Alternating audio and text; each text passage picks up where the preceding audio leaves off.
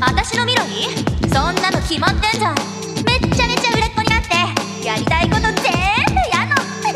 今に見てろよって感じ。なんてさらっと言えるようになりたいっていうのが当面の目標かな。あんまり遠い未来って想像できなくって私は未来目標っていう近い言葉の方がいいなんていうか未来は過去と過去の足し算だって思ってる。努力できた結果もできなかった結果も全部ついてきちゃう。だから頑張んないとね。結果論みたいになっちゃうかなって思うけど。でも過去にとらわれてるわけじゃないの。終わったことよりもこれからのことってもちろん思ってるよでも明日ばっかり見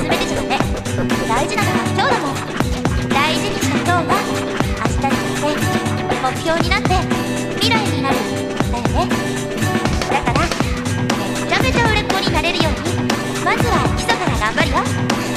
それでね今の私を育ててくれたみんなにプレゼントしてあげたい。